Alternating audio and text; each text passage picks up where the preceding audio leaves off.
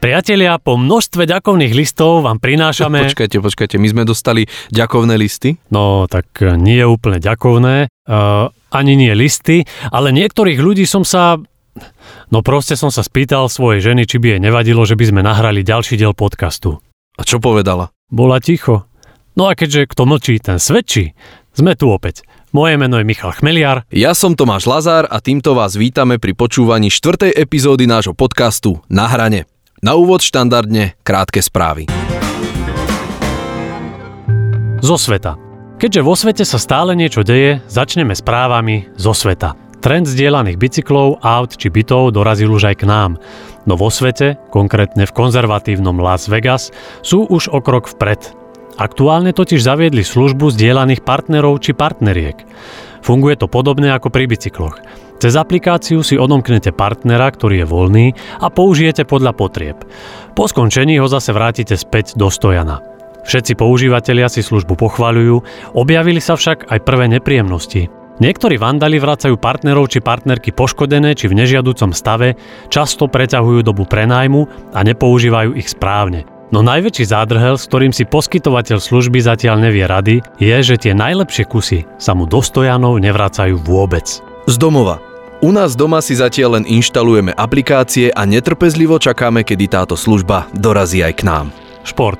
Klub dôchodcov v Krompachoch sa rozhodol spraviť niečo pre zdravie a zorganizoval celodenné športové podujatie pre mladých. V deň konania si dôchodcovia posadali na lavičky tribúny a svojimi všetečnými poznámkami povzbudzovali mladých športovcov. To jak sa hýbeš? Čo tam beháš, jak znutá koza? Však ho kopni pod koleno! tá dnešná mládež, to ja v mojom veku. V tvojom veku! Veď hovorím v mojom, Ale nie v mojom. veď nie v tvojom, v jeho. Kultúra. Obecné zastupiteľstvo obce Popudinské močidľany sa problém s nedostatkom kultúry rozhodlo konečne riešiť. V histórii obce sa totiž doposiaľ nevyskytuje spisovateľ rodák. Miestni poslanci tento problém vyriešili po svojom. Vyžrebovali náhodného občana, ktorému bola uložená povinnosť napísať román zo života v obci. S výsledkami žrebovania bol spokojný aj sám starosta, keďže žreb nepadol na neho, ale na občana, ktorý má údajne k písaniu najbližšie v celej obci. Za budúcim spisovateľom, rodákom z popudinských močidlian sme sa vypravili aj s naším mikrofónom, káblom a nahrávacím zariadením. A co ja môžem za to, že sa volám peračník? Však už aj v škole sa mi vysmívali. Furt do mňa strkali pera a tušky. Keľko razy ma aj zazipsúvali. Pán Peračník, máte už s písaním nejaké skúsenosti? No však, a co bych nemnel? Aj tot som luštenku vyplnil. A sám. Takže aj tu onu, jak sa to poví, slovnú zásobu mám. A o čom vaša kniha bude? A vím ja? O čem? O čem? O... Tak povedzme o... O nejakej tretej začnem a do večera im to hádam spíšem. A viete už aj, kto bude krstným otcom vašej knihy? A to nech si rieši starosta. Ja sem dneska dostal zadaný, zítra ráno im román odevzdám a už nech si s tým robá, čo chcú. No tak nám aspoň prezrate, ako sa kniha bude volať. Ale mne stojí robota, idste už volade. Hm, zaujímavé. Tak na román Mne stojí robota od Ludvíka Peračníka sa už teraz tešíme a o jeho vydaní vás budeme informovať zajtra. Toľko výber krátkych správ. Pripravil sám život, čítali sme my dvaja. Polárny bádateľ profesor Alois Eisberg pokračuje na svojej výprave za tučniakmi až na severný pól. Na tučniaky síce ešte nenarazil, ale za to sa mu podarilo zabudnúť ruksak vo vlaku, vystúpiť o zastávku skôr a putovať 900 km pešo do nedalekého Murmánska. Vypočujte si, ako jeho cesta pokračuje. Za tučniakmi až na severný pól. Než som definitívne opustil podmanivý Murmansk, povedal som si, že si aspoň doplním zásoby, ktoré som zabudol vo vlaku. V jedinom obchode, ktorý bol ešte otvorený, som si zohnal mikinu s logom Murmanska, našuchovačky do vody a magnetku. Viem, nie je to mnoho, ale magnetku z Murmanska som ešte nemal, takže mi spravila radosť a už sa teším, ako si ju dám doma na chladničku. Ozaj, chladnička. Keďže šlo o obchod so suvenírmi, jedlo som tam nezohnal. Avšak milá pani predavačka, 70-ročná Jekaterina Ilie Nabokovová, mi ponúkla zbytok svojho boršču, nocľah a manželstvo, ktoré som hneď na druhý deň ráno zdvorilo odmietol. Nabalila mi na cestu aspoň sieťku cibule, pohár zakysanky a fľašu vodky. Poďakoval som sa jej. Prvý raz, keď som od nej odchádzal, a druhýkrát tesne za Murmanskom, keď ma pri jednej z bries priprelo. Čo vám budem hovoriť, v situáciách ako je táto má človek chuť na všetko, no ale späť k mojej expedícii. Prituhuje. Na jednej strane ma to neteší kvôli nedostatku oblečenia, ale na druhej strane sa zvyšuje šanca, že na nejaké tučniaky čo skoro narazím. Objavujú sa už aj prvé stopy. Bohužiaľ neviem komu patria, lebo som sa nikdy o žiadne iné druhy zvierat nezaujímal. Nezneistuje ma to však vôbec, pretože stopy tučniakov rozpoznám aj o polnoci. Blíži sa polnoc. Stále máme polárny deň, takže o spánku môžem len snívať. Kráčam preto ďalej. Nájsť nocľah na otvorenej tundre je takmer nemožné. A tak premýšľam, čo so spánkovým deficitom. Poradil som sa aj s osobom, ktorý so mnou už tretí deň kráča, no ten na moje otázky vôbec nereaguje a neustále si odo mňa len pýta cigarety. Napokon som si na pokraji vysilenia spravil prestávku a na chvíľu si sadol. A vtedy mi napadlo, že skúsim zatvoriť oči. Zobudil som sa až o 3 dni. Síce ma to zdržalo, ale aspoň som sa vyspal a pominuli aj všetky prízraky.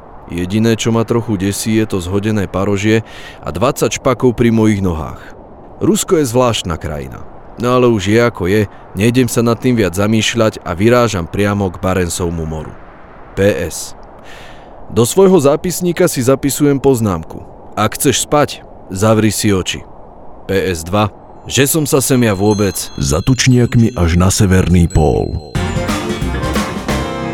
Kapela Balance Band aj dnešnou skladbou pokračuje vo svojej sérii Pesničky pre dospelé detičky, tentokrát s témou kariérneho postupu.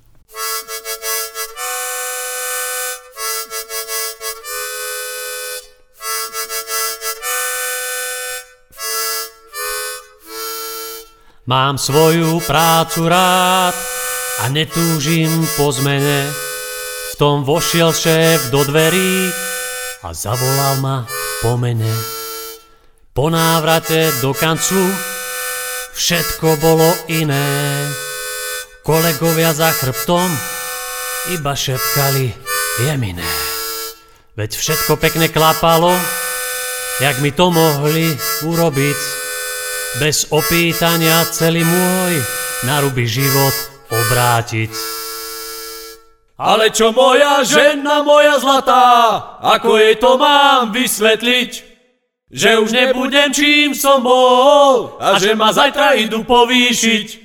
Ale čo moja žena, moja zlatá, ako jej to mám vysvetliť? Že už nebudem čím som bol a že ma zajtra idú povýšiť. Čo len tých ľudí k tomu ženie, že ich teší povýšenie. Čo len tých ľudí k tomu ženie, veď je to pre mňa poníženie.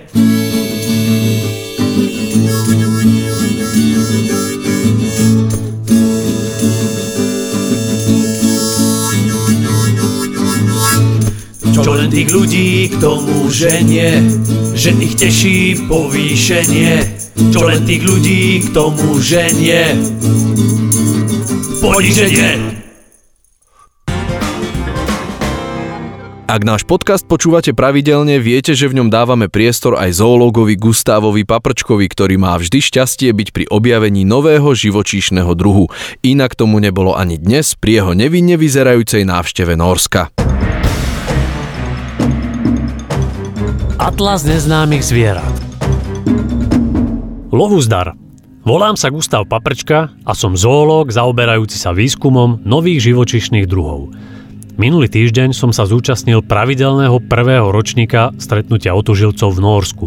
Účasť bola hojná, prišla zástupkyňa švedských otužilcov Inga, predseda fínskych savnérov Valkoinen, ktorému sa do ľadovej vody sprvu príliš nechcelo, a ja.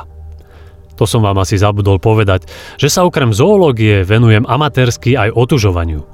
Ostatných samozrejme. Nie som blázon, aby som liezol do ľadovej vody. Do tej sa ponorili len Valkoinen a Inga. Po chvíľke však z vody čo si vyliezalo.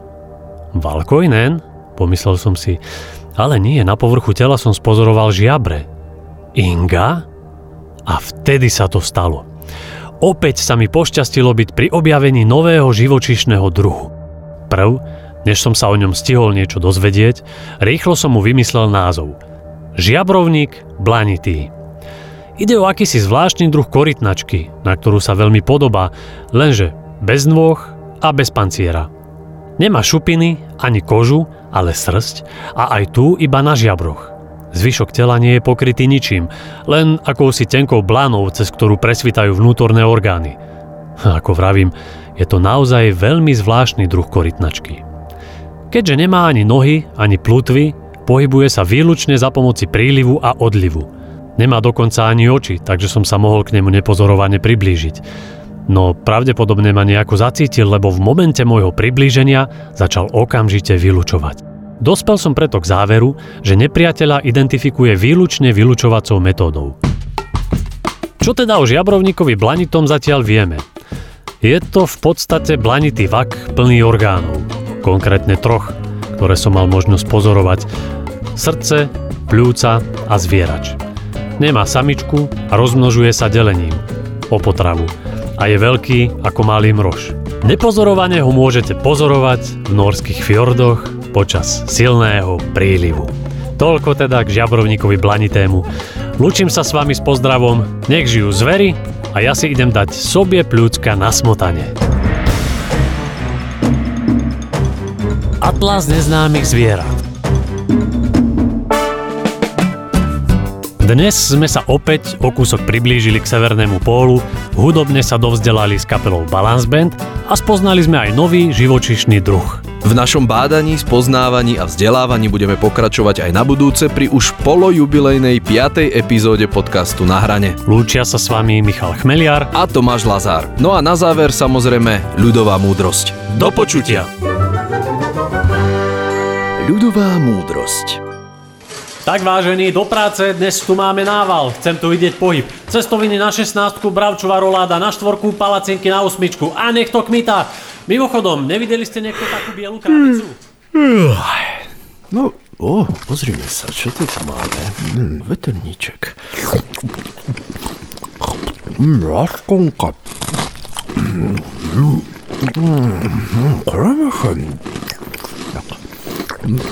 Mm, Parížský rožčak. Mm. Au! Nechášte koláče? Bez práce nie sú koláče.